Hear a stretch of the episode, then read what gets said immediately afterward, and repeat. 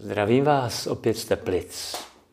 V době, kdy se objevily další masové hroby a důkazy o mučení na Ukrajině, byl papež František v Kazachstánu. A cestou zpátky řekl pár vět, které okamžitě obletěly svět. Na otázku, zda by měla Ukrajina dostávat zbraně, odpověděl takto. Bránit se je nejen zákonné, ale také výrazem lásky k vlasti.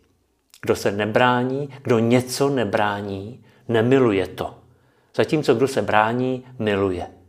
Právo na obranu ano, ale použijte ho, když je to nutné. Ve svých dřívějších vyjádřeních mluvil papež často obecně, nejednoznačně. I já jsem někdy měl výhrady, když třeba obvinil na to, že štěká před branami Ruska, eh, nebo když tu zabitou putinovskou aktivistku označil za nevinnou oběť. Eh, přemýšlel jsem, proč mluví zrovna takhle. A pomohla mi znalost Latinské Ameriky. Tam totiž Spojené státy v době studené války eh, podporovaly otevřeně, často i násilně, fašistické režimy v Nikaraguji, v Salvadoru nebo Chile, aby odvrátili hrozbu komunismu. Takže se dá pochopit, že František má kritické výhrady i k USA, i k NATO, Eh, taky často připomíná jiné války, kde není tak jasné, kdo je agresor a kdo oběť. Třeba v Sýrii nebo v Etiopii. Přitom na Ukrajině to jasné je. I když samozřejmě ti, kdo jsou obětí, taky dělají chyby. A nakonec eh, papež považuje za své poslání prosazovat jakýsi křesťanský pacifismus. Tomu rozumím, to je v souladu s evangeliem.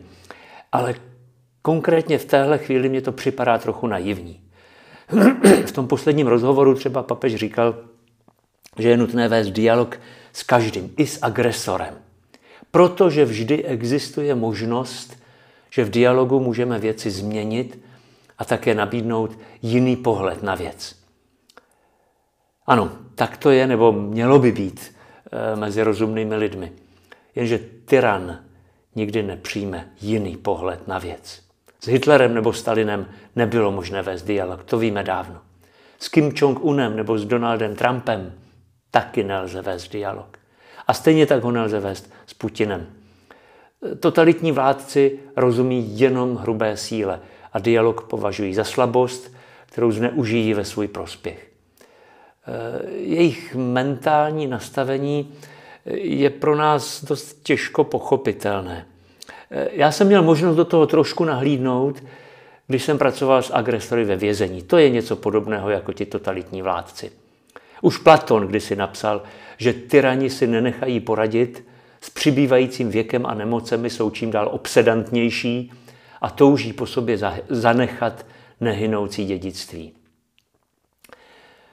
Známý americký historik Timothy Snyder říká, že naše překvapení z té současné války eh, vychází z přesvědčení, že nastal konec dějin. Eh, jako tom kdysi před 30 lety eh, mluvil Francis Fukuyama. Uvěřili jsme tomu, že demokracie a tržní ekonomika jsou ty nejlepší systémy, jaké lze vymyslet, a že když se jednou zavedou, tak už je nic nemůže zvrátit. Prostě budou lidem přinášet tolik výhod, že nikdo nebude mít zájem je narušovat. Jenže to byl strašný omyl. Viděli jsme v přímém přenosu, jak Donald Trump spochybnil základní demokratické principy, když neuznal výsledky voleb. A přesto ho dodnes podporují desítky milionů Američanů.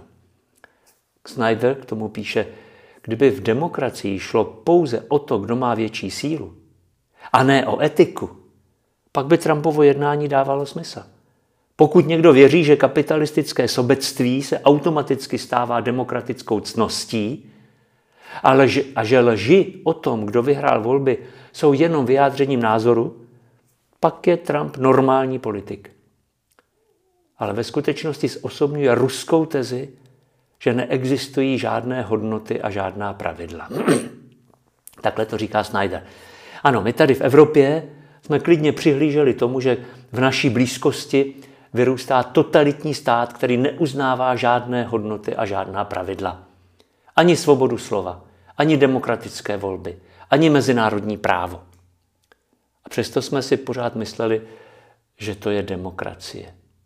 Jenže demokracie stojí právě na hodnotách a pravidlech. Můžeme o nich diskutovat, můžeme srovnávat, do jaké míry jsou či nejsou v souladu s naší vírou. Ale většina lidí, včetně politické a kulturní elity, ty hodnoty uznává. A když je někdo překračuje, tak se můžeme ozvat, protestovat, diskutovat. To je úkol médií, občanské společnosti a taky nezávislých křesťanských církví. Ovšem v Rusku nic takového nefunguje. Teď už tedy víme, že konec dějin nenastal a nikdy nastat nemůže. Ty hodnoty jako svoboda, pravda nebo demokracie jsou velmi křehkým zbožím. Musíme je pečlivě chránit a střežit před těmi, kdo by je chtěli zničit. Někdy i za cenu oběti. A to je úkol i nás, křesťanů, i naší církve. Jednou z těch nejvyšších hodnot a zároveň dnes nejvíc ohrožených je pravda. Minulý týden řekl Putin indickému premiérovi, že chce válku co nejdřív ukončit, ale hned na to řekl novinářům, že v ní chce ještě dlouho pokračovat. Takže co je pravda? Bolí mě, když vidím, kolik věřících lidí věří tomu, že ruská armáda zachraňuje křesťanské hodnoty. Na Slovensku si víc než polovina lidí přeje vítězství Ruska. U nás jsme nedávno zažili demonstraci, kde desítky tisíc lidí poslouchali řeči na podporu agrese. Co pak oni nevidí ta zvěrstva, která páchá ruská armáda?